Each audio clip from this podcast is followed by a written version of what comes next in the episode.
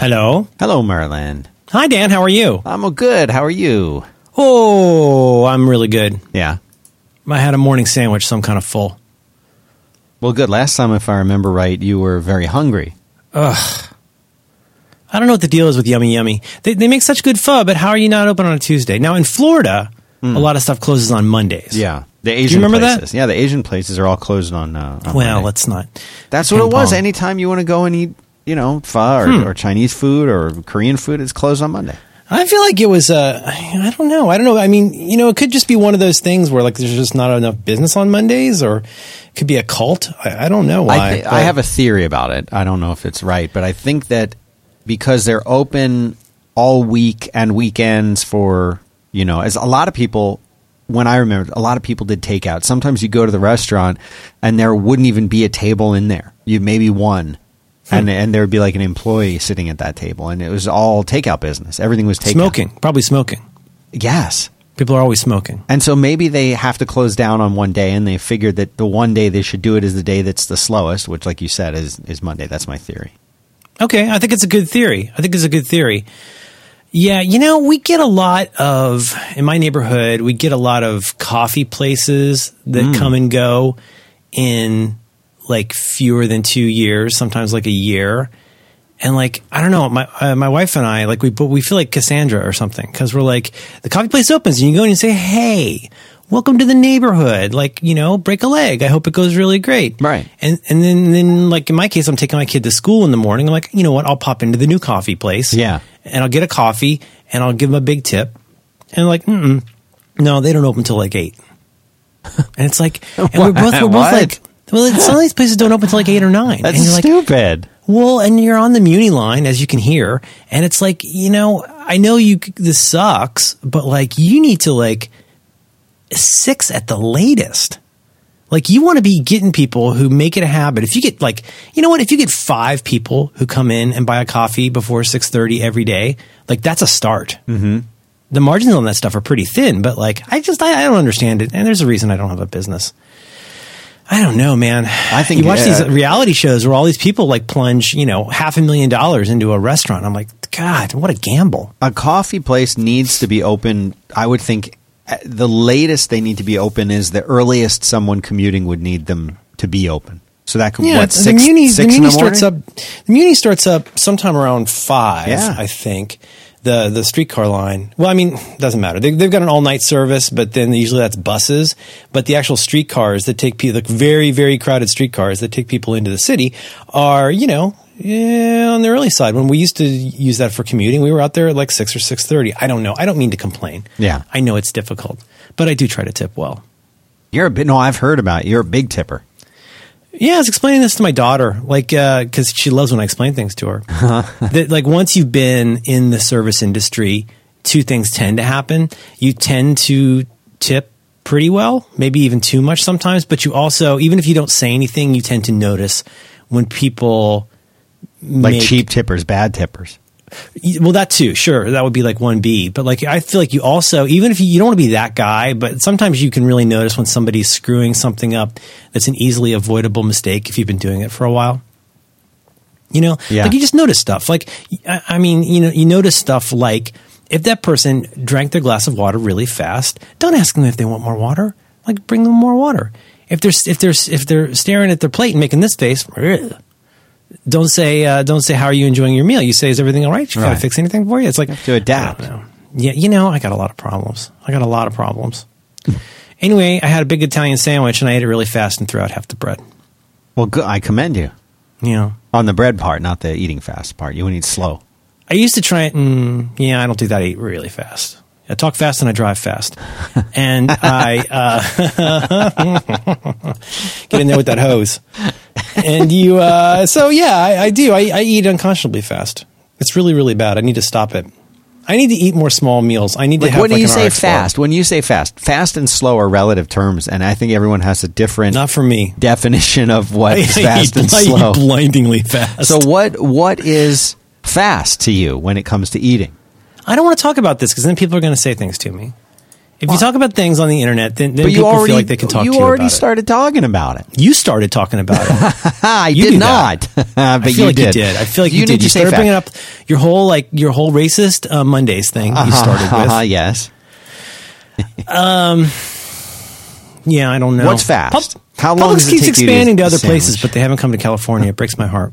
How long does it take you to eat that sandwich?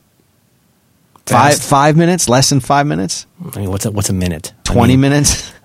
Yeah, it takes me twenty minutes, I'm, I'm weeping and just ruefully shoving a sandwich in my mouth. I can imagine Um, it probably took you five minutes to eat it. Less. Less than five. I took. I threw out half the bread. you you got to do like a forensic deconstruction if you're trying if you're trying to avoid bread. Yeah. I mean, it's difficult to have a sandwich without bread because that's right in the name, sandwich. But I try to minimize the amount of bread that I have, so I, I eat it open faced and I fold it like some kind of a, like a New York taco. Yeah, yeah. New York pizza, you mean? yeah, sure. Yeah, yeah. yeah. Well, you're really hitting all the bells today, Yeah. you?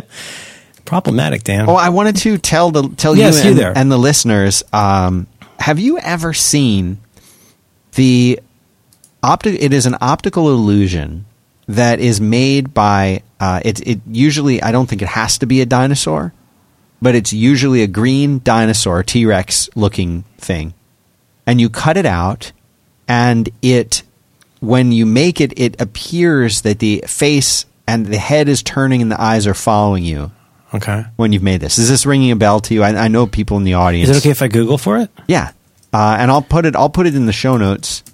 Um, the cutout that uh, You that can I tell I'm a very simple person because I am. I really enjoy optical illusions. This is an ama- amazing one, and it's fun because Is this like a get to- cutout? Is it it is like- a cutout, okay. and uh, I'm going to put the one that I used in there. Okay, there's there is uh, there is Oh, and the a- eyes seem to follow you. they the head seems to appears to turn. Hold on, there in the show notes now. Uh, the head appears to turn, and uh, and the eyes appear to follow you, and it is a very very cool illusion, and it's very effective and creepy. Wow. And uh, and so my kids, I realized, had never seen one of these or made one of these. So we made one last night, and it. My son absolutely loves it, and my daughter is terrified of it. And uh, I wanted to is- recommend this to you and to the listeners as Well, we're that- you know, we're big on papercraft. We go through a lot of printer ink, a lot of paper. yeah, So we're big at folding things. She make, makes me little presents out of things she's printed out from the internet. So I Nice. get a, I, I do get a lot of these, and I will put this in the rotation. it's very cool. We have it up on the counter at home, so whenever you walk in the door and you walk by it, it's just staring and turning its head as you go by. But this is a very cool. It's in the show notes. Show notes are at 5by5.tv slash B is in brothers, two is in the number, W is in women slash 374. You can make this yourself, uh, and it's great fun. Trying to find out why it looks like the eyes in the painting are following you. Yeah. And then, Okay. then that got me into stereograms again. You remember stereograms? Like in the haunted house? these are the things that you they're an image that uses like a another repeating image which apparently can be of anything but you need to sort of stare at it in a way Oh yeah, like from the nineties. yes and then the, the you see a th- fully three-dimensional image popping out at you are you good at those No, no, I, I think they're a prank. I I uh, I spent probably you know a couple hours in the '90s trying to do it, and people give you advice. It's Yeah. one of those things where like it's, it's difficult to give people advice about a stereogram. you They're just like, get up real close to it Like look at it, but not too hard, and, Right. and squint your eyes, but like look behind it and all that kind of stuff. right yeah Does it hurt your eyes? no feels good No. Hmm. T Rex illusion. Okay, I want to find out about how that works with the eyes. Um, I I wonder. You know, we, yeah. So like, uh, you know, what I used to love is at the at the haunted mansion those sculptures. Yeah. That you know what I'm talking about. Yes. When you go down the hallway, yes and then you see the sculptures that look convex, but they're actually concave. yeah Those are very. Those are really chilling. Yeah. I dated a girl that worked in the haunted mansion before goth was a thing. Like Hot. we didn't have a term. Yes, Yeah. super super hot. Do you guys watch Face Off? Yeah, it's a great movie. Okay. Um, do you watch Face Off the TV show? No, what is that? I think you might.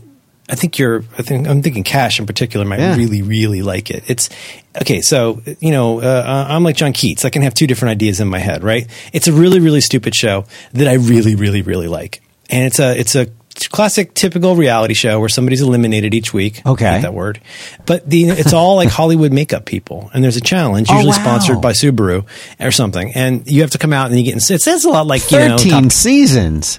Yeah, we've seen a lot of them. It's a lot like Top Dress, where you got to come out and then somebody somebody comes and talks to you about the Subaru Outback, and then you're, you're inspired by that challenge to make a movie monster or something.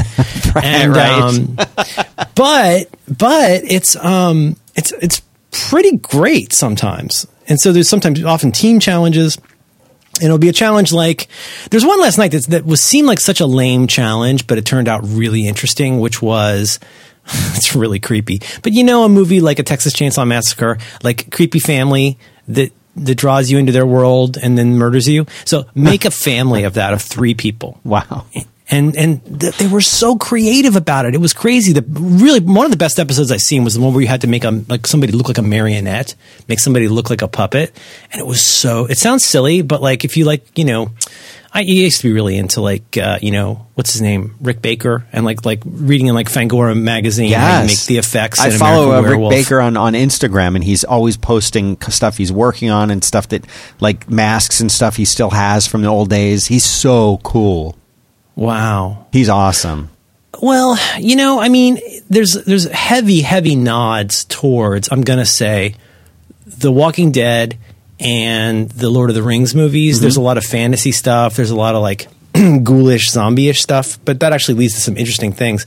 The biggest problem is how many of the effects basically look like uh, Calibos from from from Clash of the Titans. Yeah. Yeah. like the guy with or the guy with the fangs Yeah. in uh, in the cantina scene. yes. You get like a sinister nose. But uh, but it's really good, and like the the, the judges are real weird looking and, and, and kind of goth, and uh, yeah. Anyway, uh, you should check out uh, Face Off. It's on uh, it's on the Hulu.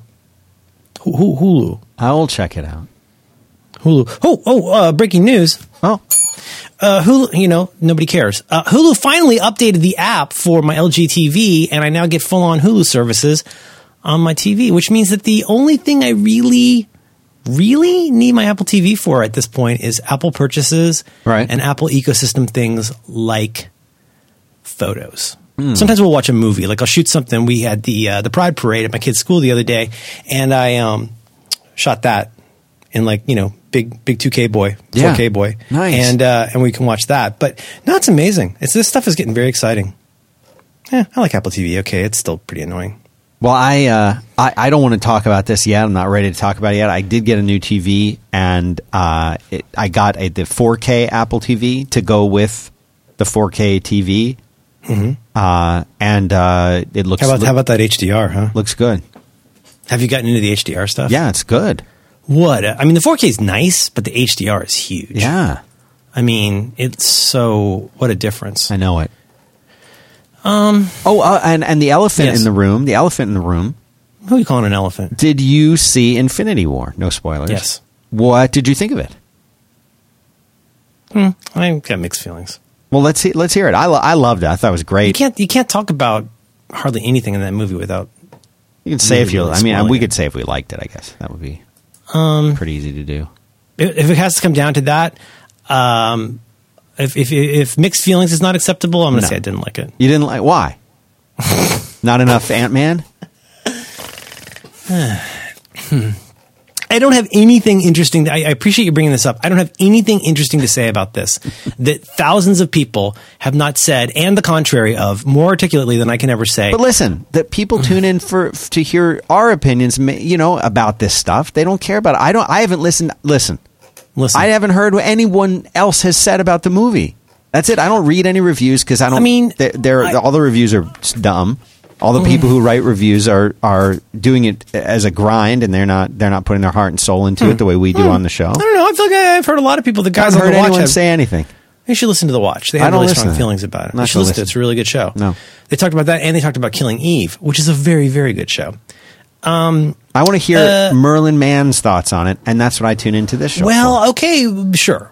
I Uh, and I'm going to slightly parrot something the guys on the watch said, which is a podcast you guys should listen to. But um, you know, the the blah, blah, blah. I guess like everybody, I was excited when Iron Man came out and was good. Mm-hmm. Along the way, I have liked some of the Marvel movies. In retrospect, I can, I can say like what has really stuck to my ribs. I really like the first Thor movie. I really like the first Captain America movie Yes. If I'm honest with myself, I, I, I went because it was a Marvel movie, and I go to Marvel movies for a lot of them. And there are there are a, a okay large number of those movies that I think are not very good movies. Please don't, I don't care. Please don't talk to me about this. I, I, I did not like Iron Man three. Um, I did not. I did not like Iron Man three either. I think it's very um, not good, even though Robert Downey Jr. is fantastic. Yeah. Um, I thought Age of Ultron was frankly bad. I don't think. I mean, I wonder how many people, apart from my daughter, like go back and rewatch that movie. It's just not a very good movie. No, I don't like it either. And now I'm just going to be that guy. Like I really like the first Guardians of the Galaxy movie. I love Thor Ragnarok. I love Black Panther. I like the ones that mix it up, did something different, and were a little more. I don't know, artisanal in their approach. Like it really felt like a movie that was made by a filmmaker. You know, all of those movies had a POV. Like I think Kenneth Branagh did a nice job with the first Thor movie. Um, and then of course there there are lots of corporate decisions I think are interesting. I'm really glad that they made Thor the way they did. It would have been not as fun, especially in Infinity War um, with like him and Rocket. It would not be nearly as fun if, if he was the full on Simonson Thor. But um, you know, given all of that, there's a lot a lot that I liked in that in Infinity War. I thought there were parts where it was very genu- genuinely funny. I feel like the parts that were meant to be really emotionally crushing were pretty weak. Hmm. And I think at the heart of it, the the person who is almost inarguably the main character of the movie has motives that are either unclear or make zero sense. Right. And so they, they pin the stakes, the huge, huge, huge stakes. It's got to be big stakes, big stakes on, on this, on this villain who's like, uh, you know, he's a blue Malthusian uh, philosopher. Like he's got a crazy idea about what to do, but we don't, we kind of understand why. Ooh, they had a scene to like explain that, but it doesn't make any sense. It's like somebody who like is doing their first three genie wishes and hasn't really thought it through. It just, it doesn't make sense. And, and then uh, the ending was, I think, embarrassing. You can't say because this is part one. We don't know what's going to happen in part two, but I think the end was kind of was really mawkish and embarrassing and sad at the same time. And it was just like, mm, I don't know, man. I, I might- just be getting too old for this stuff. Now, what did you think? Oh, I liked it. I thought it was a lot of fun. Saw it with my son, 10, 10 years old, and uh, he loved it. Great action. Effects were good. We were super into it for the first half. Yeah, I mean, And the then, like six six hours later, you're like, oh my gosh, it's time to hit somebody again. No, I mean it was. You know, I, I agree with some of your points, especially the one about the who you would say the main character is, and not fully understanding the the motivation, um, and and and a lot of the details around that. I agree with that. Um, however, I feel like if you know if you could just sort of go along with it, that that this Like character he's the big bad, and just like just go along with it. And so he just Yeah. he's just bad. He's just bad, Yeah. and that's all you're gonna know. Uh, then I thought it was pretty good. I thought uh, Thor had uh, some really cool scenes and Oh, appearances the, in the it. and- stuff like when he gets his new thing Yeah, and the lightning. that That, was was, really cool. thrilling. And I really so now we're saying too much. We're going to spoil the movie for people. But I- there's a lot in it that's genuinely funny, genuinely thrilling. There's a couple. I one thing I will say of the fight scenes that are good. one thing I will say, and that, that the thing that impressed me most about the movie is up until now we have had different directors, different writers, different people involved in in these very very different movies. Compare Spider-Man: Homecoming to Guardians Oh yeah, of the like that one, too. Galaxy. Sorry, to, I should have had that on my list. That, that goes on my list of ones I really. I, like. I, knew, I knew you. The audience knows you love that. Yeah. Uh, but comparing all of these very, very different feeling movies, you know, the first Captain America compared to Spider Man Homecoming, compared to Guardians of the Galaxy, compared to, you know, Iron Man, um, they're feel, they feel so different. And the characters are so very different, but I felt that they did an excellent job, and a, a Black Panther in that mix too. They did an excellent job, not only accurately representing the characters uh, in in this movie, but tying in the feeling of those different movies into the different scenes and intertwining them in a way that I th- I just thought it was very effective. I thought the way Mm-hmm. that they brought the different characters together made sense. It didn't feel uh, too contrived. I mean, the whole thing's contrived, fine, but it didn't feel too contrived the way that they No, did no. I, I- don't. I don't have an argument with any of what you're saying. the interactions I- I- between the characters was I have no trouble understanding. I have no trouble at all understanding how somebody who's seen all or most of the movies will find this very satisfying and maybe even a little bit sophisticated. Mm-hmm. So I, I don't think it was not that. It's just for my own taste. Is, Yeah. is all I was saying. But no, I'm with you. I'm with you. I'm assuming you stayed to watch the post credit scene. Jesus, no, You didn't? no, God, no. What? Because we wanted to get home and listen to the Adventure Zone, do something really fun. No, I mean no, no. But I, it's got yeah, Captain Marvel. I, I love Captain Marvel. I'm, I'll be so glad when she's in this. Um, but anyway, I, I don't know, man. I just I feel my tastes uh, evolving a little bit. I feel it happening a lot with podcasts, where my taste with podcasts is starting to really uh, turn a corner, and I think it's very much. I mean, you know, I'm always mentioning Netflix, but there's something about the way that I consume media now that has made me um, a little bit picky or impatient about stuff. I mean, not not in the way not in the way that John Siracusa thinks I, I like never finish a movie. It's not that, but it is something where like if I latch onto something, I'm like a dog with a bone, and I get so if I like this like, again like this show Killing Eve, which is so good. Uh, it's on BBC America, and I really highly recommend it. Killing it's, it's five Eve. Killing Eve. It's a five part, um, f- you know, five one hour episodes. Um, and Oh, it's I got the really- lady from Sideways in it. I really recommend it. And uh, but with that, with I mean, I don't. I find myself getting less into stuff that I have been into for years and years and years, and kind of pivoting more into stuff that I feel like makes best use of the medium. So, for example, this is nothing against Fresh Air, which is one of my all-time favorite public radio shows. But probably, I'm guessing I. I don't want to say it's one of the first podcasts I listened to, but like of the big boy, like this is actually a radio show show. I've been subscribed to Fresh Air for years, and I found that I was not listening to it because it doesn't make best use of the medium. It's a radio show and it feels like a radio show. Mm-hmm. It's an hour long and it's good. It's very good, but it's not killing it at being a podcast. Mm. Like to kill it at being a podcast, you got to really love podcasts, I think. Um, I mean, sometimes you know a blind hog finds an acorn, but by and large, I think you have to get the medium and like the medium and understand what makes it special and different. And I, if I get the whiff of people going like, "Oh, this is a pinch loaf," that I'm just going to put out to like publicize this other thing, mm, you know, I tend to like increasingly not be that into it. Um, and so like, but like with this, I mean, so how's that cut from the same cloth with this? Is that uh, my opinion about the Avengers movies in particular has become more like Andy and Ihnatko with the first Avengers movie than I would have expected. Which is like, this is, I get what this is. I get that this is a culmination of lots of other stuff.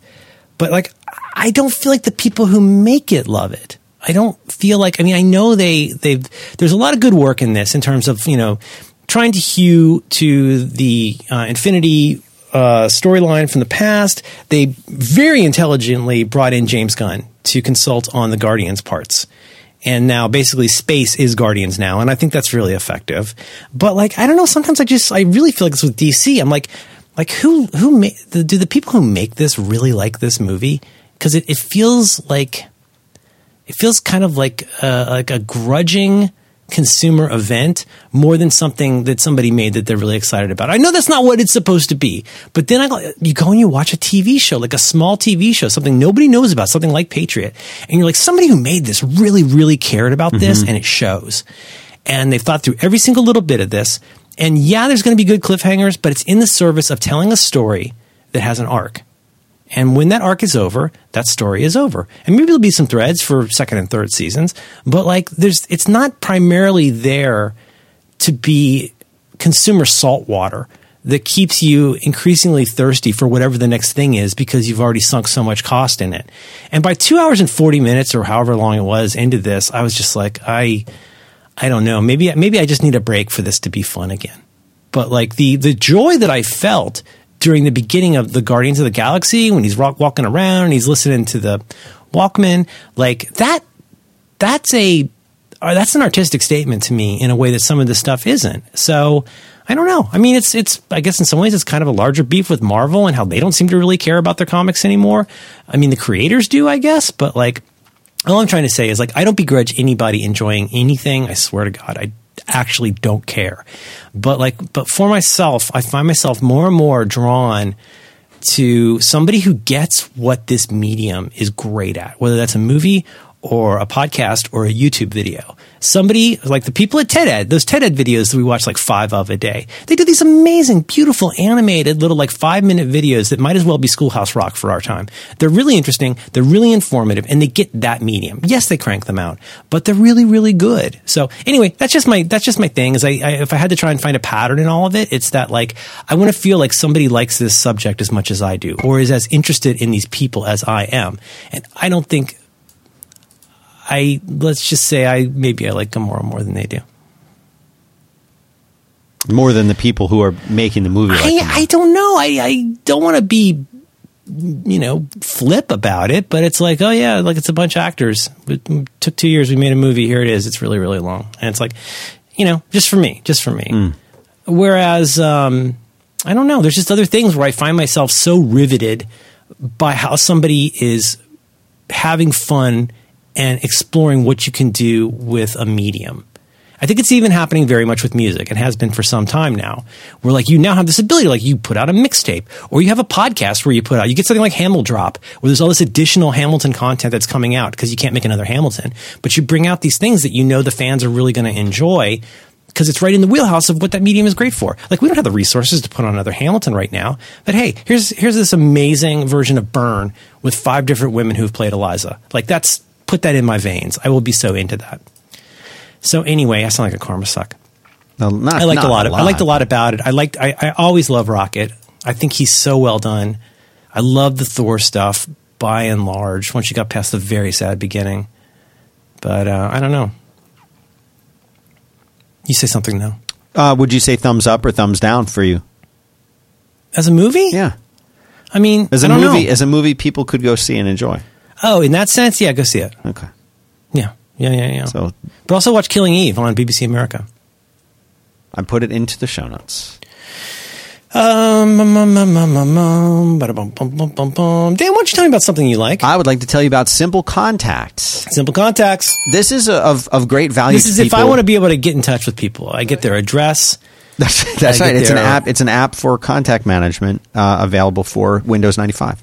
Oh, thanks to Simple Contacts. Dan, what even is Simple Contacts? What's the deal with that? Simple Contacts.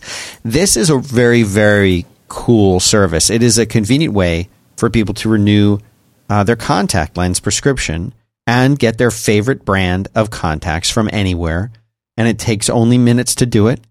It is uh, it is what they call vision care simplified. And here's how it works. A lot of the time, people say, "Man, I need to get some new contacts." Oh no, my prescription has expired. Well, they have solved this. You take a five minute vision test. You do this on your phone or your computer. It gets reviewed by a licensed doctor, and then you receive a renewed one year prescription and you reorder your contacts. It's that simple. Now, if you if you're saying to yourself, I'm not a chump, I've already got an unexpired prescription right here on the desk. That's fine. You just take a picture of it, you upload it, or you don't have it, you just send them your doctor's information and they'll get it. And then you can order your contact lenses because it's all about making it easy. It's all about making it convenient and fast to get your contact lenses. And this is this is what they do. Now the way that this works, the vision test, it's self-guided. It takes less than 5 minutes. So think about the time that you're going to save. You don't have to make a doctor appointment. You don't have to schedule it out. You don't have to drive over there. You don't have to go through all that nonsense just to get an updated prescription. Now, I, I'm required to say by the Simple Contacts people that this is not a replacement for the full eye health exam that you're supposed to get. This just handles your prescription, but this makes it so easy to get your contact lenses, check your check your vision, make sure that you can you can uh, you can see, and they'll do that. It's only twenty bucks. Compare that to the cost of the annual appointment with insurance. That's two hundred bucks there usually. So their contact lens prices are unbeatable. They've got standard shipping free, and uh, you get the brands that you like. You're not stuck with some generic brand. You pick. The, my wife is very choosy about the. She has like one brand that she likes, and they these guys have it, and she can get it from there now. So This is this is the way it works. You can and here's a special deal. $30 off your contacts if you go to simplecontacts.com slash back to work or just enter the code back to work, one word, at checkout. Again, the URL simplecontacts.com slash back to work. Code is back to work and you will save $30. So uh, if you work contacts or you want to work contacts, this is uh, this is the place to go for it. So we appreciate the support of Simple Contacts. Thank you very much uh, to our friends. Simplecontacts.com slash back to work. Thanks, Simple Contacts. Buck, buck. Okay, I'm going to do a. am going to really hit it out of the park here. Speaking of YouTube, speaking of Infinity War, speaking of uh, makeup, I just put a really cool video. I thought it was cool. Really cool video in show notes, which is a time lapse of applying Amy Pond's makeup to become uh, Nebula. Because it's pretty crazy. Nebula has, the, I think, the coolest makeup in the in the movie.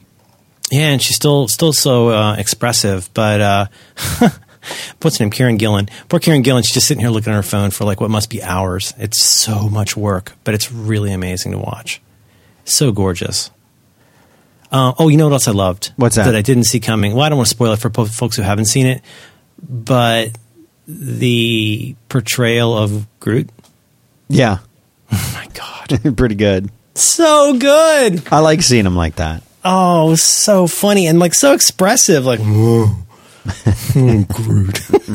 I wonder how long he's going to be like that before he goes back to. Yeah, because we know way. that when he got blown up at the beginning of the first one, then he came back as a little like sapling. it's taken a pretty long time. I Mm-hmm. Thought it would be like pretty quick. Well, he went from sapling to teenager in like a week. Okay. Seems like, Yeah, yeah, yeah. I think you're right. but th- it's been more than a week that he's been teenager. It sure feels like that. Yeah. But when you got a teen, it feels like a real long time. You know what I'm saying? That's what I think. Yeah. Um, Dan, I want to uh, re-remind people that the Un- Ungainly X-Men meetup number 22 is going to be happening on Thursday, May 17th. That's just in a couple weeks. This is an opportunity. Uh, if you're in San Francisco uh, at that time, you can come out to Two Cats Comics at 320 West Portal Avenue in San Francisco. And there's a meetup, which is like a handful of people come and hang out. And I, uh, I go there because like that's why we're doing it. And uh, you can uh, meet me and say hi, and you can meet other nice people and say hi. And you do not have to be into comics. You don't have to be a dork, but it helps. This is uh, it's very. Uh, I promise you, it's very inclusionary. So like, uh, you know, if you can make it there, come out. It's it's really fun. And you can go to there's in show notes. There's a link. Um, but yeah, you just come out to Two Cats Comics on May 17th at 7:30 p.m. Nice.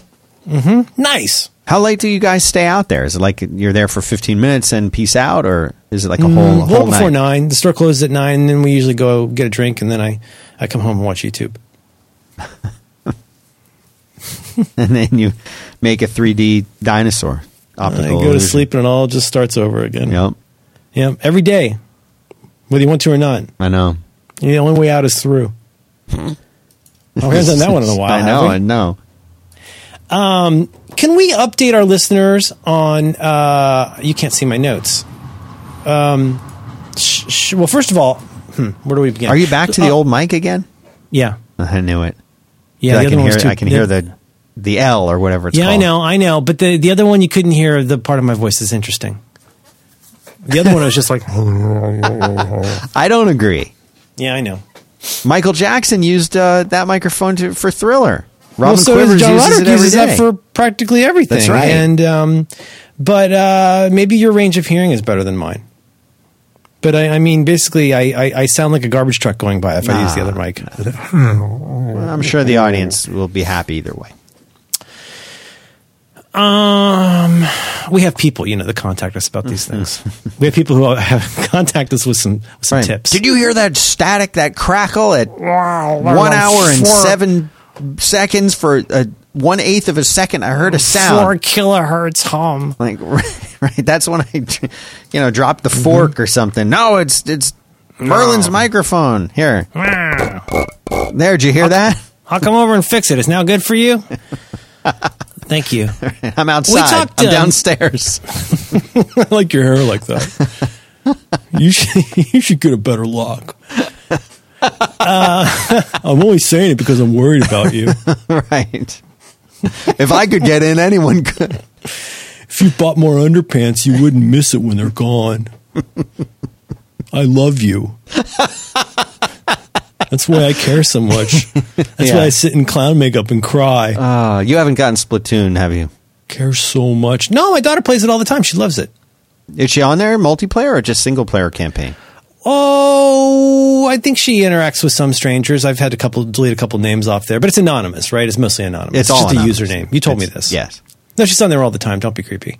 Um, D D D D D. Uh, I was thinking about getting the uh, cardboard box thing. The um, Labo. Labo. Did you get it? No. Hmm. I don't really understand exactly what it is we're getting into with that, but it looks cool. It looks really cool. It feels educational. Yeah, It's like PBS. It's like PBS for Nintendo Switch. like I made a piano out of cardboard and it connects to the Switch and plays music. Like that's, That's pretty so cool. You can make a little robot. I yeah, a little robot and, uh, Uh-huh. and and and and they vibrate and move across the floor and stuff. If you tell me to get it, I'll get it. I put it on my Get wish it. list, but it was a little too costly. It was like sixty nine, and, I, and I, I wasn't so sure if I wanted to spend that. Now, a friend of mine has just bought a new house, and uh, and she was asking about the ring doorbell. That's you have the ring, right? Maybe. If you had it, do you like it? Do you recommend it? If you had it, Um, not really. no. Mm-mm. Okay. I mean, not really. Okay. I mean, if there are other Do, do you like anything? I have a problem with almost everything. Because here's what makes me different than most people in technology: is Yeah. I use this stuff. I don't just write about it on Deadline on a Saturday night. I actually use it, so I have to actually detach my Ring doorbell every week or two to recharge it. Really? Yeah, because we don't have electric that goes down there. We got an old oh, house. What if, what if that? Oh, what if that wasn't an issue? What if you had electric going? Well, I hope it's really fast electric because I have yet to be able to get the thing to make the camera come up while somebody is still standing at the doorbell. it's not like it is. It's not like it is in the MSNBC ad where you taunt people outside. Right. Hi, have a little fire, Scarecrow. Oh, oh, me and the hoodie guys are going to run away. uh, it's fine. It's you know, it's fine. It's it's not great. Um, I, you know, I have lots of things I really like. I really like my Amazon Echoes. I like those a lot. I really like Spotify. I really like my TV. There's lots of stuff I really like. There's lots of stuff I'm genuinely enthused about. People don't remember that. They only remember because here's the thing: most of this stuff is garbage. I mean, most of this stuff is still like people figuring stuff out. You know, it's it's nuts. I spent two hours the other morning trying to get a login for my light switch. and I felt like this is this is what John this is what uh, John Roderick is talking about. Yeah. this is this is Matt Haughey with his garage door all over again. Right. Um, I'd be happy to talk about stuff that I like. Um, so what we did was we tossed out last week that you and I have been speaking offline about potentially doing shirts again because people do occasionally ask us if we'll do shirts. Yes. And so, so far, that's led people to email us and tell us what shirts they don't want. Thank you very much for that. Uh, but um, what we did, we may throw a little bit of a wrench into this because last week what we said was we had two ideas for shirts, and I want to come clean about this. Now, uh, what we said was our two ideas for shirts was one that says of and another another one. Uh, what was the other one? Uh, BT Dubs Nation or something like that. Right. And then I think we actually asked our listeners to tell us which one of those they would prefer. Did, did you get any sense from the BT Dubs Nation which one of those shirts they preferred? They they definitely liked uh, overall uh, of of those two choices. They liked BT Dubs Nation, but that was not necessarily what people want the most. Well, you and I talked about it, and I admitted something because I'm woke, which is I was a little concerned that that Bula Vinaka being a line that we've used maybe in four or five episodes as a bit about an AT and T commercial could fairly be seen as unnecessary and dumb cultural appropriation, and I thought that maybe wasn't such a good idea. Although I think it would be a cute shirt. But then we had another idea for a shirt, and uh, I think it was was was it your idea? I think it was probably your idea. Yeah, I but, don't I don't um, remember. We're thinking about making a shirt that says "It's your show." Right. A lot Which is, of I think, people really nice that. and- a lot of people said that they wanted they? that. Yes. Okay, okay. Well, I think that is. I'm going to say first of all, thank you to everybody who's responded, especially by letting us know what shirts we shouldn't make, uh, but also because it, it pills after five washings. Yeah. and um, th- thank you for that. Thank you. And thank you for contacting us on Twitter about it too. Thank you. Um, and uh, thank you for, for reaching out. Thank you, thank you. And uh, da, da, da, da, da. and I, I think we should explore a design around the concept of "It's Your Show" because I think that's a funny saying. It's something we both say to one another, Mm-hmm. and I also like the idea that it can also be like, "Hey, you know, it's your show. You're the listeners." Ah, I like that. Even though it's really not. No, like you couldn't. not. I wouldn't try and make a claim or anything. Right. I'll edit that part. We'll send you a C and D letter. Do you know the difference between cease and desist? The difference between the word, the meaning of the word cease and the meaning of the word desist. when they say you're going to send a cease and desist letter. I just learned this like a couple weeks ago. It's very Ah. lawyerly. Well, cease means Stop. stop, and desist means Keep stopping. right. Don't don't do it again. Like exactly. See, that's how a lawyer thinks. They got to give two names to everything: full and complete stop. right. Because Yeah. if you if if I tell you to stop, you're like, okay, I just stopped. Now I started again. Uh huh. See? You, you wouldn't send somebody just a dis- desist letter because they could think they'd get one more freebie in. Right. Bula Vinaka. Bu- Bull. Bull. So anyway, I, I, I think uh, you know. I assume you have a designer person in mind for this, but maybe uh, something around that theme. I love that. I think that'd be great. And uh, we'll put those out. We'll set up a little store. and We will sell them and ship them to people. I thank, thank you to anyone who's been interested in it and who's, Yeah. who's bought them in the past. Like people bought these shirts. It makes me really happy. People are passionate about what they do and don't want, and so hopefully, Yes. now that we've decided on a concept, um, people can uh, poo-poo it and uh, and then Yes. realize when they see it how great it is, and, and change their minds and buy it. Yeah, well, you know, I mean, everybody's different. It would be uh, it would be no fun if we were all the same. There's a there's a Twilight Zone episode about that. Which what's the Um, name of it? I was just watching. It's called the, the- It's called the, you know what? I'll, I'll I will pre pre promote this. Um, uh, f- uh, fr- friend of the show, uh, uh, Dan, I think it's pronounced Wersh, uh, nerd.is. Uh, he uh, he had me on his program called uh, Random Serling, where he has somebody on to talk about a randomly chosen episode of Twilight Zone or Night Gallery. And uh, I don't know when it'll come out. I'm guessing in the next couple weeks. But um, he picked Night Gallery on- over because it's it's uh, it has to be Rod Serling. He couldn't do the Outer Limits. Outer Lim- No, that's the other one. Yeah, but I like the uh, Outer Limits. I, didn't- I was not a fan of Night Gallery. Yeah. He didn't write, he didn't, according to Dan, he didn't write so many of those. But we did an episode from 1961 called The Mind and the Matter, um, featuring uh, Shelley Berman as a guy who doesn't like people. And uh, I like the, I, I haven't listened to it yet, but it was fun to do, and it was nice of Dan to have me on. So, uh, yeah, anyway, no spoilers. I just we, watched. gotta talk, we, we gotta talk about pound sign productivity, Dan. We're just doing a lot of uh, flippity jibbity. yeah, I know. But one thing I, I will uh, say is just coincidentally earlier today, I watched a Twilight Zone while I was eating lunch, Yeah. and uh, it was the one. It's either called Masks or The Masks. Do you remember that one? It's one of the ones with the creepy pig faces. Uh, Is yeah, it the one where the, the woman the woman's actually beautiful? They No, do a monsters no, no, type situation. no. The mask is it the is- one with the one with the party? The one with like the party? well, there's Mardi Gras going on, but this is the man who is uh, the old man who is dying. Okay. and has his family who uh, seem to hate him, and he seems to Oh, hate right. them. Oh, this is so creepy. I remember this episode. Come over, and uh, in order for them to inherit his fortune, oh, I remember this. I remember the ending. Yes, yes, yes. they yes, have yes, to yes. wear these bizarre masks to until kind of reflect their their personalities, the the, ugliness down- of the their deficits of their yeah their ugly personalities. Yeah. Yeah, that's good. Oh, that's good. 1964. Put it in show notes. That's a good episode. That's a good one. And now this is on Netflix. Apparently, Netflix now Yeah. has uh, seasons. Explain this to me. Seasons one, two, three, and five of the Twilight Zone. No more, no less. I don't know. but I, I imagine it would have to do with Hulu has them distribution all. rights. I, I imagine it's distribution rights.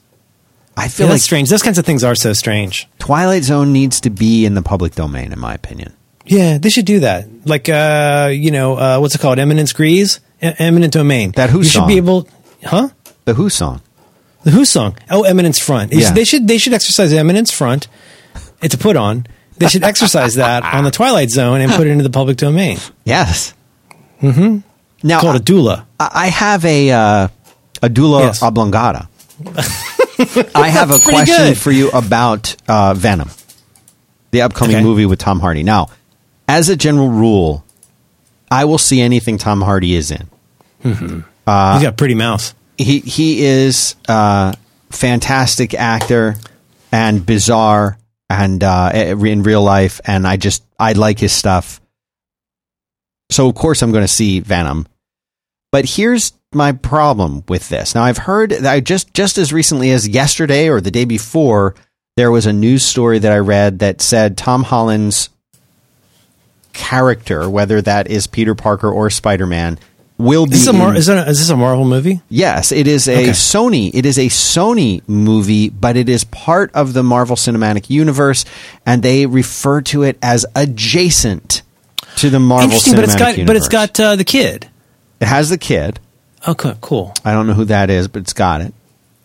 And this is the weird thing to me. Now, for people who understand, who have who have either read the comics or have um, seen the Tobey Maguire Spider-Man movies, they know that the way that Peter Parker, aka Spider-Man, got the initial symbiote, which became Venom later, is he got this uh, during Secret Wars, first Secret Wars on the Beyonders planet, uh, Battle World, when his regular Spider-Man costume became sort of shredded in battle. He uh, was talking to another hero. I forget if it was Thor or someone else who said, "Hey." There's uh there's some uh, machine over there that'll make you a new suit. You just walk over there and think about the suit that you Well, want. this kind of already sounds like a Twilight Zone, doesn't it? Yeah. And it'll uh, it'll pop out a new suit for you, and that's how I got this one. And nice. And he's like, "Oh yeah, I'm going to go over there and do that." Now, meanwhile, uh, also on the battle planet uh, was a Spider Woman who, at the time, had a very cool black and white suit, and uh, so Spider Man w- walked over to a machine and I guess went and thought about the suit that he wanted, and out pops instead of a new suit that looks like his regular red and blue suit, it is a black and white suit that looks a lot like the one that uh, Spider Woman wore. And he said, "Oh, okay, well." Maybe I was just thinking about her suit when I was imagining my new suit, so that's cool. This is pretty cool. And he realizes that it like you know, like goes over him. It's like a fluid that kind of becomes a suit for him and it can move around and do other weird things. And uh, he doesn't think too much of it. He thinks a cool alien technology. I've got a cool new suit. It's very cool and I really like it. And it's got like web shooters built in. And he uh, doesn't think anything of it until he gets back to Earth, and he's been on Earth for a while, and then he starts feeling like really tired in the morning, and he realizes that eventually the suit is like going on him at night and like making him web sling and go around at night, and he eventually realizes that there's more than just that. That the sort of um, stuff that he's been feeling and, and, and all of that is actually due because this suit is turns out is a symbiotic life form. It's an alien being that is sort of an amorphous shape and it sort of has grafted itself onto him. And yes, it enhanced his abilities and other things like that, but it's sort of evil and he tries to get it off and he does manage to get it off because its sensitivity is sound. So he goes to a bell tower and uses the, the sounds of the bells banging is enough to sort of shake up the suit and he's able to pull it off of himself.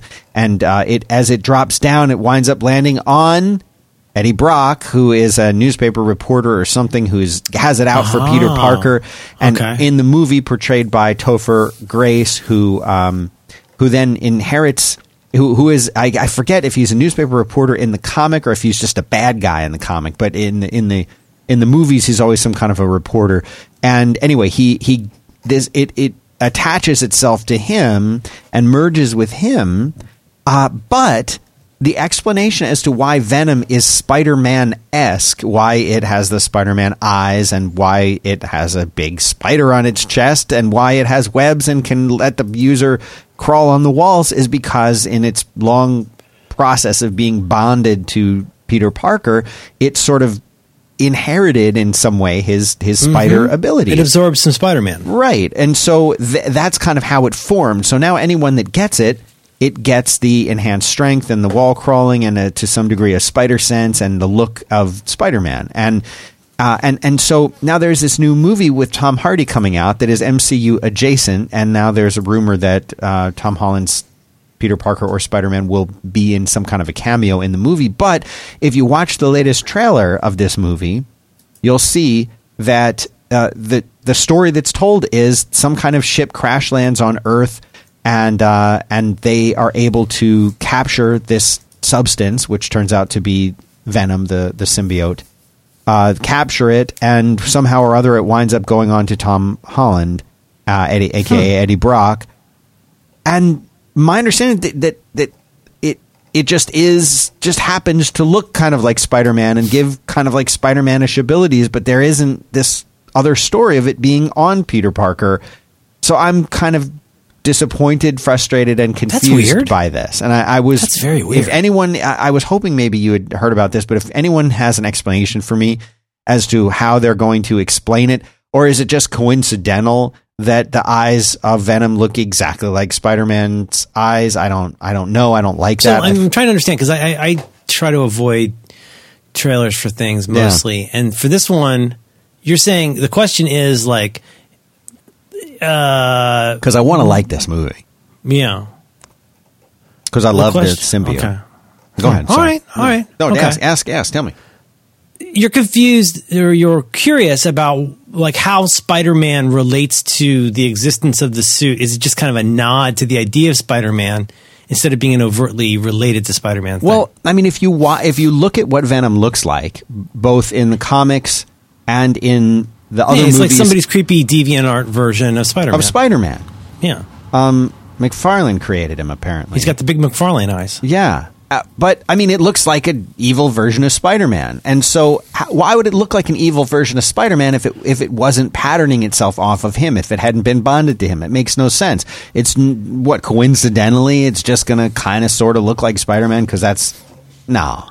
That's weird. a being from another planet just sort of has Spider-Man suit style to it. No, Yeah, I, I see what you're saying. Yeah, yeah. Well, write, write to Dan. Tell him about this. I need to hear It's about. very this. confusing. Maybe we have a listener who's like involved in the writing of the movie. Maybe we have the writer of the movie can. Ch- I'm me. so out of the loop. I did not learn until like second or fifth hand last week that there's going to be an X Force movie. I had no idea. really. I didn't know that at all. It's got Thanos in it. Thanos plays Cable. Thanos. How confusing play- is that? So it's based on X Force, I guess the Liefeld era X Force, and I think, and with a, a, a more than a dash of uh, De- Cable and Deadpool. Really? That comic series. I mean, they're yeah. Yeah. So yeah, it's got Domino. It's got an officially named Domino in it. So Really? that's interesting. Yeah, yeah. X Force. X Force. Look at that. Mm-hmm, all right. Mm-hmm. And I'm sure you're excited for the new Deadpool movie. That goes without saying. Yeah, yeah. I just, I'm, just, I'm not as excited about movies anymore. What? I just, it's not like I just. I, Going to the I, for- movies- I spent, going to the I movies spent, is Merlin, not I spent fun. 15 years. I didn't see one movie in like 15 years. And now I see movies like every couple weeks. going to the movies is not that fun anymore. It is just simply not. And like it's just the whole experience is is such a grind and like you I just feel like I feel so like I don't know, just feel feel so productized in all of this and like you know make a happy face and go along. Like I'm I'm ready to be thrilled and excited by something I didn't expect to be great. You know, I'm excited for stuff like, you know, I don't know if you ever saw that movie based on Anthony's comic, um, Atomic Blonde. Like movies like that they're just like, "Oh, this is so cool." Like like just movies that kind of seemingly come out of nowhere. Like Yeah. I still love stuff like that. It's just all this build up and "Ugh, it's summertime and so we got to go and we got to have a hot take on it. It's just it's also exhausting. I always like to recommend to people a comic that I really really like. I love the writing, I love the art. Rick Remender and Jerome Opeña. I really recommend Uncanny X-Force Volume 1. Hmm.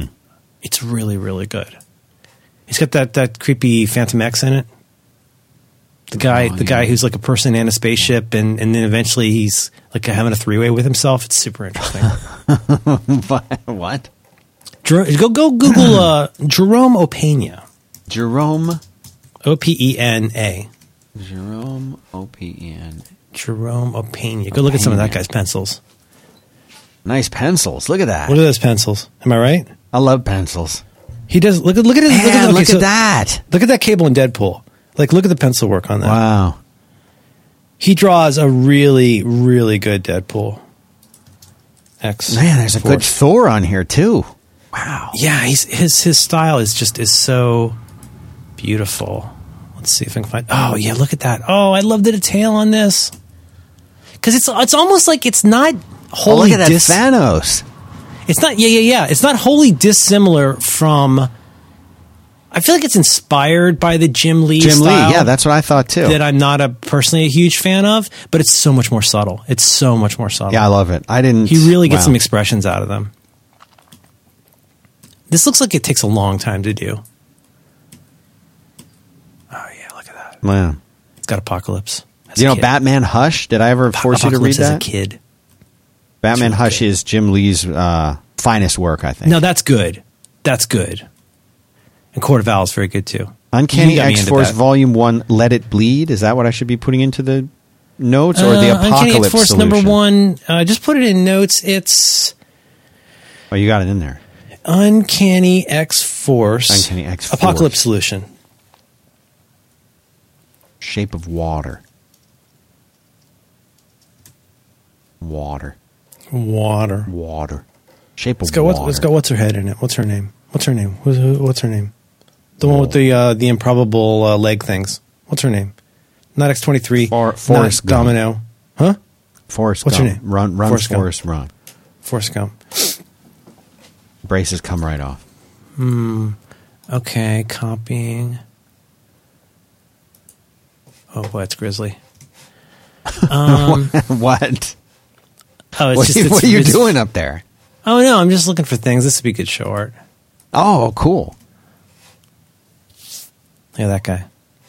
All right, hold on. I'm clicking. Clicking. Going over to the thing. What is your What is your avatar right now in Skype?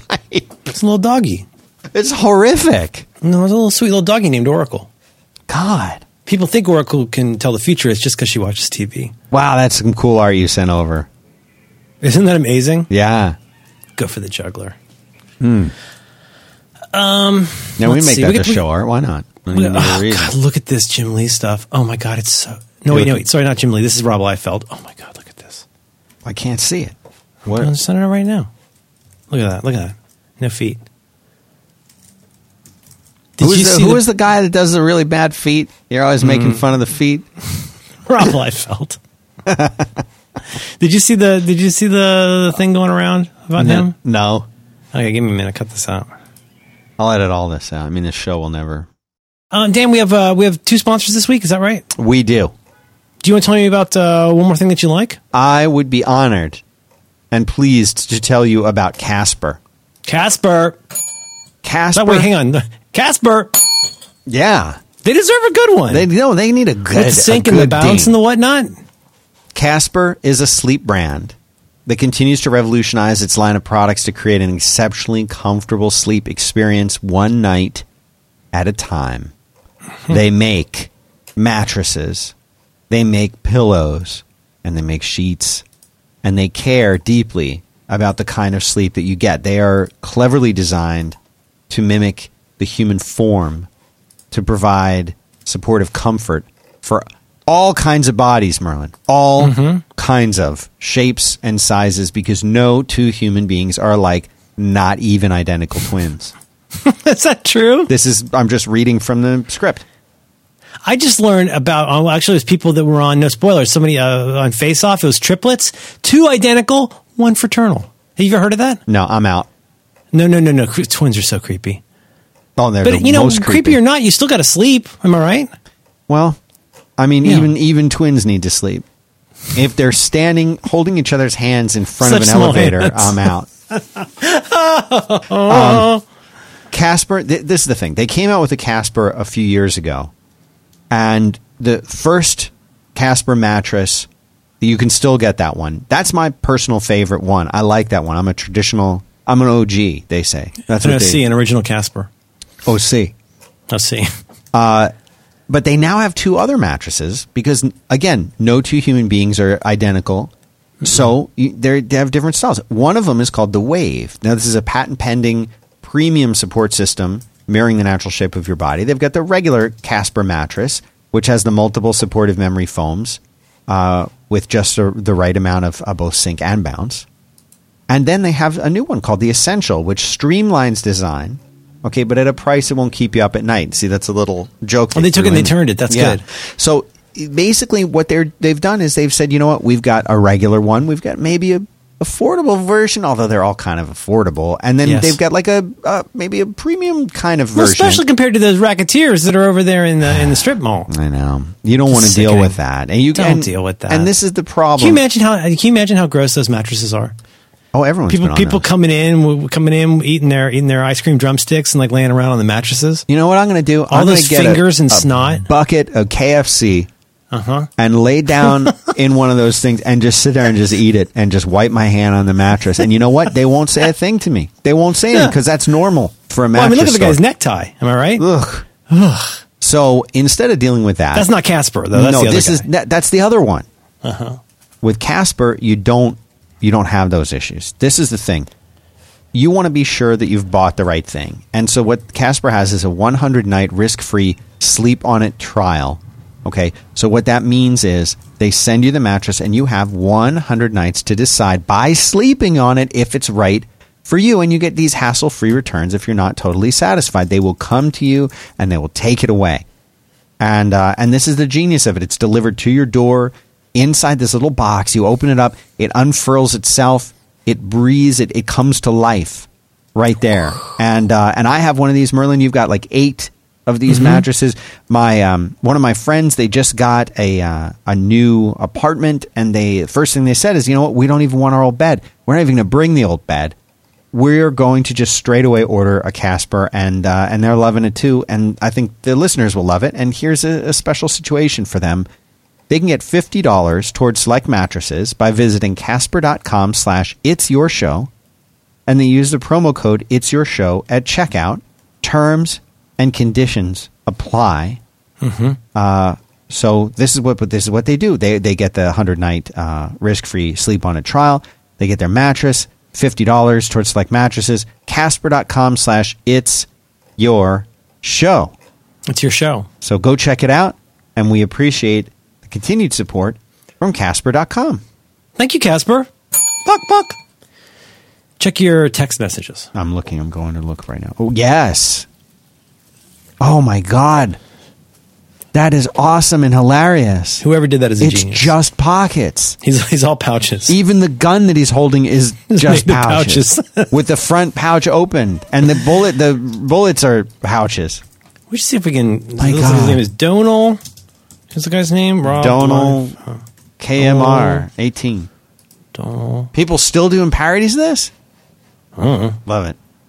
Reddit. Oh, by Donal. Oh, here we go. I think I, I'm going to Reddit. Uh, Donal Delay. Oh, that can't be a real name. Donal Delay. That's a cool name. Donal Delay. Put it in show notes.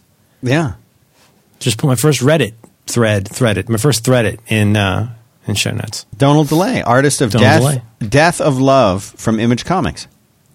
Donald Delay. Oh wait, he, he he's a drawer of comics. Apparently, yeah. Donald Delay. He's on Twitter. I'll put his Twitter account in the thing. Donald Delay. Sweet. Good job, Donald Delay. That's so cool. oh, What his great art. He's great. Oh wow, he sure is. Oh, this is. I love this. Oh, look at his stuff. Man, I wish I could draw. I know. If I could draw, I would just sit That's all home I do. drawing. I would just yeah. sit and draw all day. Nothing else but that.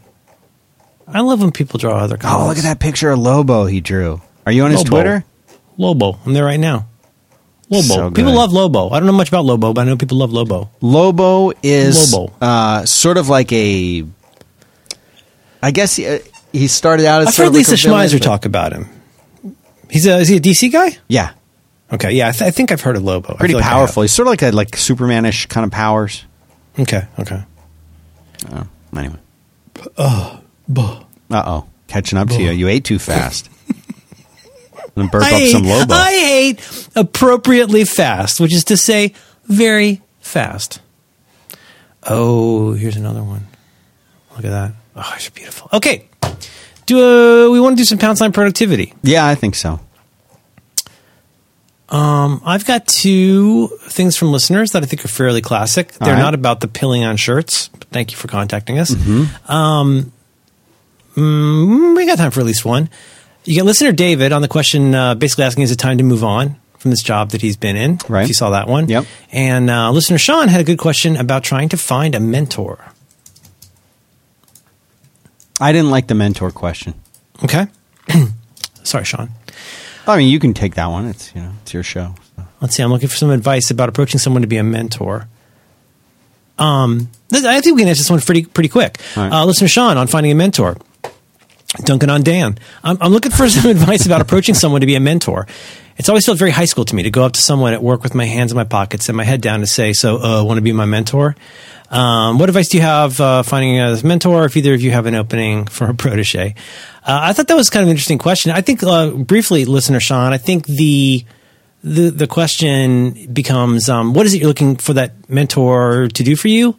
I, presumably, uh, you're referencing a, a. Thank you for referencing a 43 folders post here. I think you're looking for somebody who has a lot of experience in something and can help um, help you find that sort of a, a through line to like the next steps in in your career or your vocation.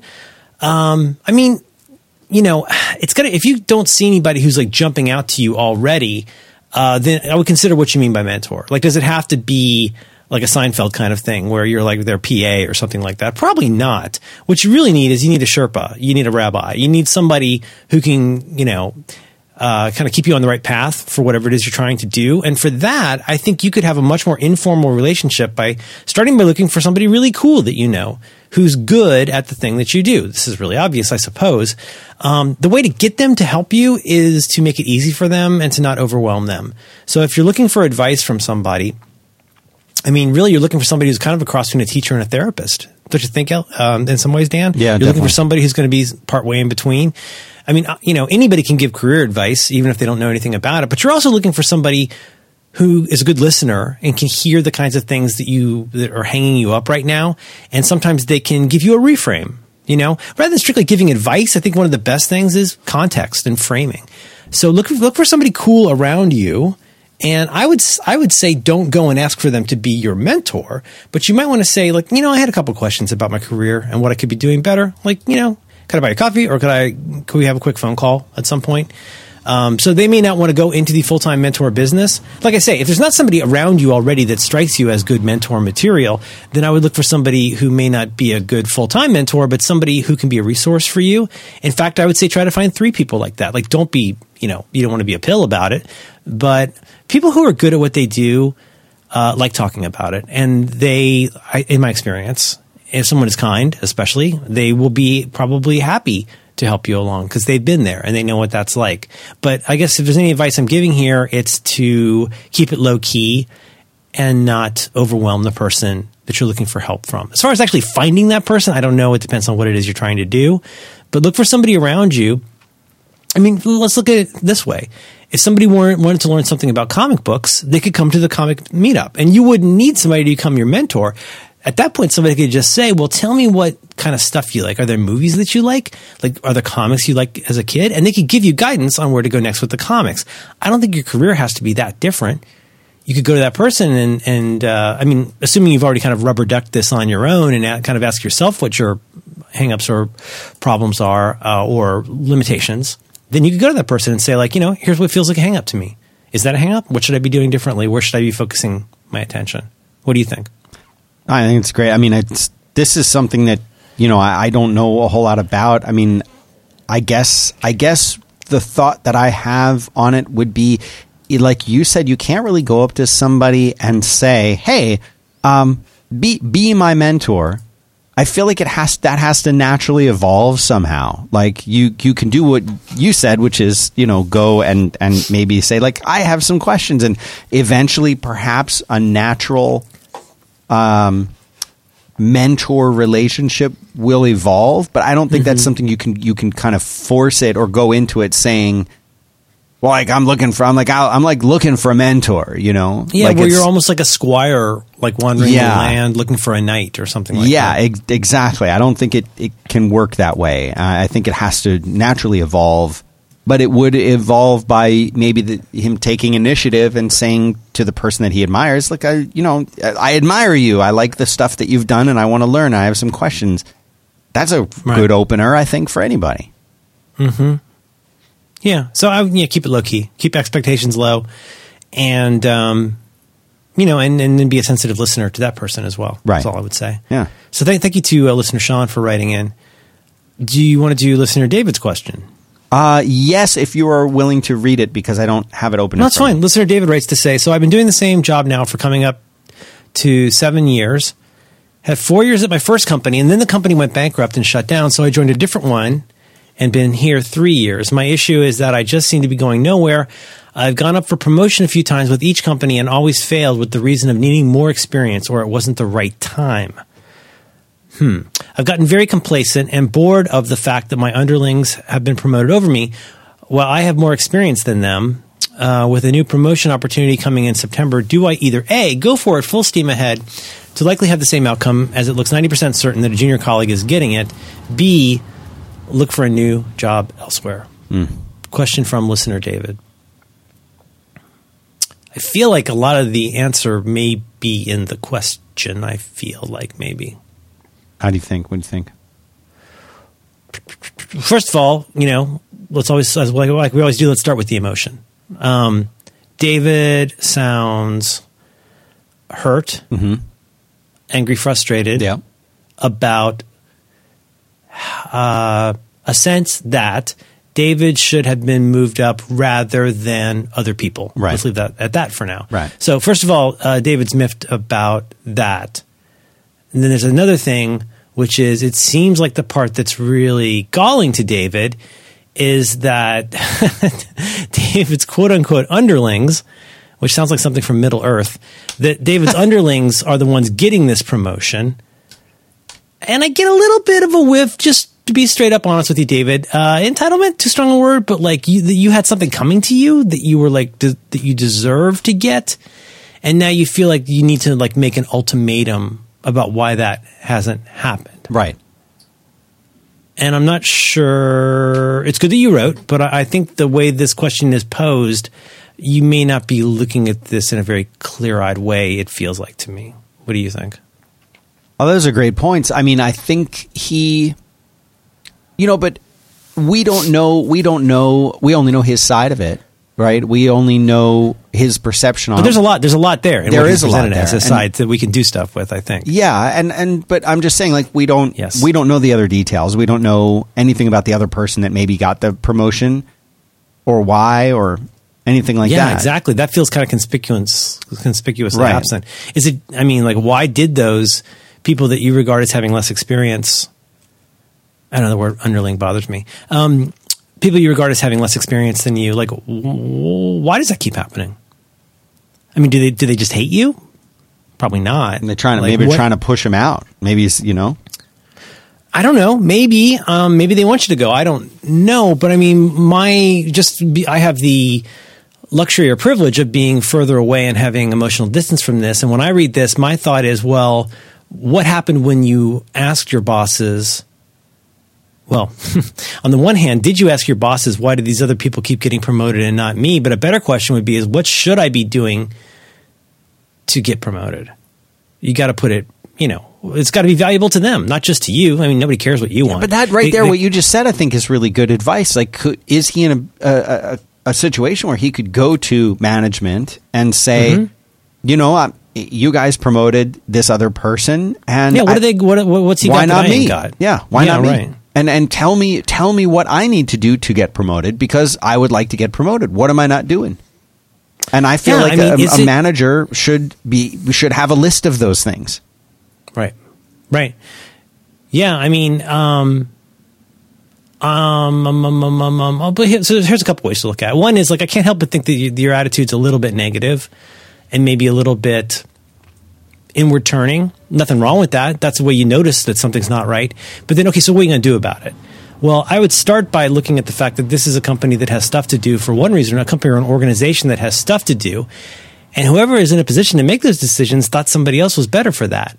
And so, right there, there's any number of ways that you could choose to look into that. Um, I mean, I think a very honest way would be, uh, in a positive way, would be to go to somebody who's like a, your direct boss and say, you know, I would like to move up here, and here's why. Not just like I think it's time for my bell to get rung, but like I, I would like to do more here. I would like to have more responsibility and learn new things. And um, what is it about these other folks that, that they move up and I haven't? Is there something I should be doing differently? Is there an attitudinal change or is there a skill refocus? I mean, there may be a reason that it's like that, and that now it's up to you to intuit or determine what those differences are. But, you know, setting all this aside, so we've all been going with David's way of thinking of this so far, which is not a terrible way of thinking of it. It's a very natural way of thinking about it. But, like, let's do a hard reboot and say, well, what's the situation? The situation is that there's a company, organization, team, business that has goals to get done. And good, bad, or indifferent, the people who are in a position to decide who is best at implementing those solutions, and they're, they're probably implementers. I'm guessing you're probably not a giant decider. You're an implementer, you're a worker bee they see something in those other folks that they're not seeing in you. So, like, try to depersonalize it and try to get a little bit more cold eyed about what, what you see happening differently. Oh, what I, what we are leaving out is, I mean, is there a chance that those people are being paid less and therefore, I mean, I, I don't know. What do you, I feel like the attitude thing would be part of it. Like, make sure you got a positive attitude about like presenting what it is that you want. Uh, let's let's be blunt. What's not going to work is going to your boss and saying, "Boo, you should give me more money and a promotion. Because well they haven't. So they they see something in somebody else. You need to find out what that is. Now as to part b i would say it might not hurt you to look at what other opportunities are out there. You do not have to fully commit to that until you're ready but you sure could update your resume or whatever kids do nowadays i guess you go to indeed.com right. i don't know i don't know but put your stuff somewhere and try to schedule two interviews in the next two months and just see what see how that goes and see what kind of reaction you get. Uh, that can sometimes be invigorating. It can be frustrating. It can be uh, very centering to know what your market value is outside of there. Are you maybe would you be a better cultural fit somewhere else? These are the kind of questions I would ask. I think great questions. Yeah, you got to start with the emotion. I like that. If you don't acknowledge, if you don't acknowledge the emotion, that is maybe somewhat omnipresent and you're thinking about something, it's difficult to see it clearly. That's great advice, you, just in and of itself. To be honest, I feel like it is. I know it is for me. I mean, you know, like like Dan likes to say, you're just a guy in a room, right. presumably, uh-huh. and like you know, what if you took out the emotional part of it and the history part of it and tried to see it for what it is? And and let me just say, I mean, I know this is not much consolation, but I've felt this way. I felt this way at jobs and in positions where, you know like you say, I feel like I'm taking crazy pills. Like, why am I not seeing? Why is everybody else not seeing what I'm seeing? Well, you know, are you the only person who sees it that way? Um, you got to acknowledge the emotion, and then, but then be able to also set that aside in order to put yourself in the position of the person who's making those decisions. What what do they see? Do, do you do they see you as somebody who's solving a lot of problems for them, or do they see other people as doing that better and more often? So I, I, don't mean this to be karma sucky, but I think in this case, back to mentoring, the best advice I could give is to make sure you have the right attitude about what your position there is, and then try to explore avenues that show a little bit of leadership, right? Even even at doing what you're doing right now, kind of take the reins on that and find out like what what more you could be doing in a proactive and positive way. Which is probably not what you want to hear, but that's mm-hmm. what I would say. In other words, take responsibility for it and uh, start with the man in the mirror? Yes.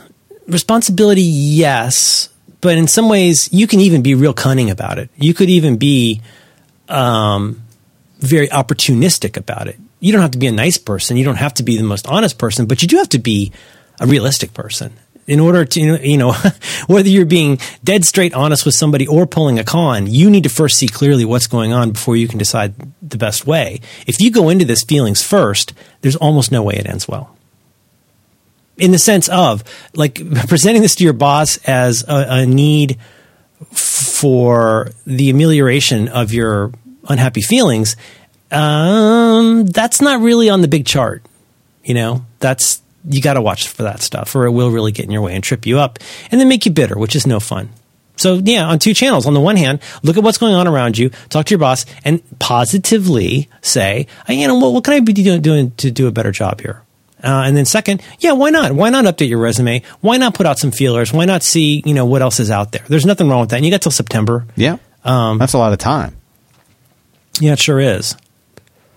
But, you know, you, the, the best way to become valuable inside your company is to do things that they consider valuable and do fewer of the things that they don't consider valuable or consider damaging. and that's that's you know, like it or not, that's I think how those decisions are made. Is that is that correct? I, I say yes. Mm hmm. Yeah. Well, how do we end on a happy note? Um. Yeah, no, that's happy. I say it's I happy. liked I liked I liked the interactions. I loved the interactions between Doctor Strange, uh, Tony, uh-huh. and uh, Spider Man. Those are great. Those are great interactions. I love Doctor Strange. I think he's a great character, and I love his whole bit. Okay, another question though: Why are they not just creating portals all over the place and, and shooting the people into portals? There were so many. places? There were so many times when, Why don't you just make Thanos go someplace else? like you know, it, it was so easy to chop the one guy's arm off with a portal. Yep. I mean, Yep, portal chop, portal chop. like all we need are like 10, 10 of those mediocre in training wizards You're making me look bad in front of the wizards. that were hanging out with uh, Doctor Strange at uh, at that uh, place in Kilimanjaro or wherever he was. oh yeah, sure. You know, get ten of them, twenty of them. There was a lot there, and they were all You sitting there doing Nazal portals. ghouls. They were all doing portals. you so- can make portals. So here's what I'm saying: you you get you get ten of them, twenty of them, just with portals, and you just start chopping off pieces of Thanos. You just you portal the crap out of him. That's what I'm saying. He doesn't. He doesn't even know where he lost a limb. He's going to spend the rest of his life walking around looking for his ball sack chin.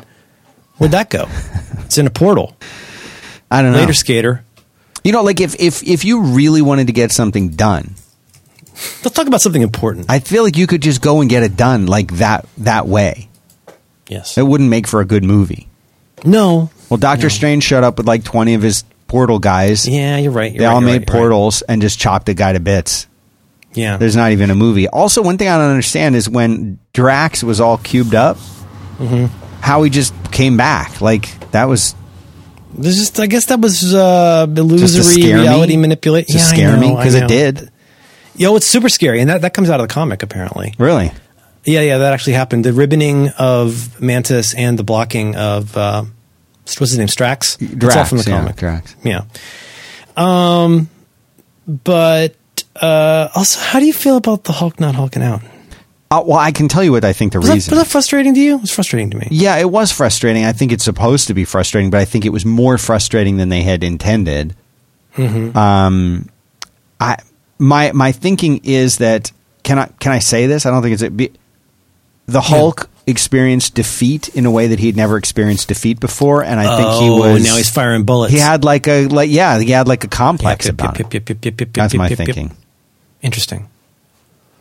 In the 1798 book, an essay on the principle of population, Malthus observed that an increase in a nation's food production improved the well being of the populace, but the improvement was temporary because it led to population growth, which in turn restored the original per capita production levels. A Malthusian trap. Malthusian. I don't know if I'm pronouncing that correctly. We're talking, talking about the 1760s here. I don't know. Tom, to- Tom, Thomas Rob, Robert Malthus. Malthusian. Malthu- Malthusian. All right, that's all I got. One other thing, but it's gone now. Yeah, yeah, no, do it. No, do it. I, I, mean, got I lost it. It's gone. We should. Um, uh, I like you could do you could do Deadpool or you could do Pouch Boy, but and we should credit the uh, the uh, the uh, Donald Delay if we do that. Let's credit him and use the pouch boy. Donald Delay, Yeah. good for him. Yeah. Right, I'll put in show notes. Donald Delay, our uh, our uh, Donald Delay. Yeah. Hope you won't mind. You think he'll mind? I think he'll love it. Yeah, he's probably a listener. He put it on Twitter, so now it, that's the same as Oh, uh, putting it in the public domain. Oh my goodness, I think. they call it a doula. Um, Dan, let's button this up. All right. Okay, I love you. Love you too, Merlin man.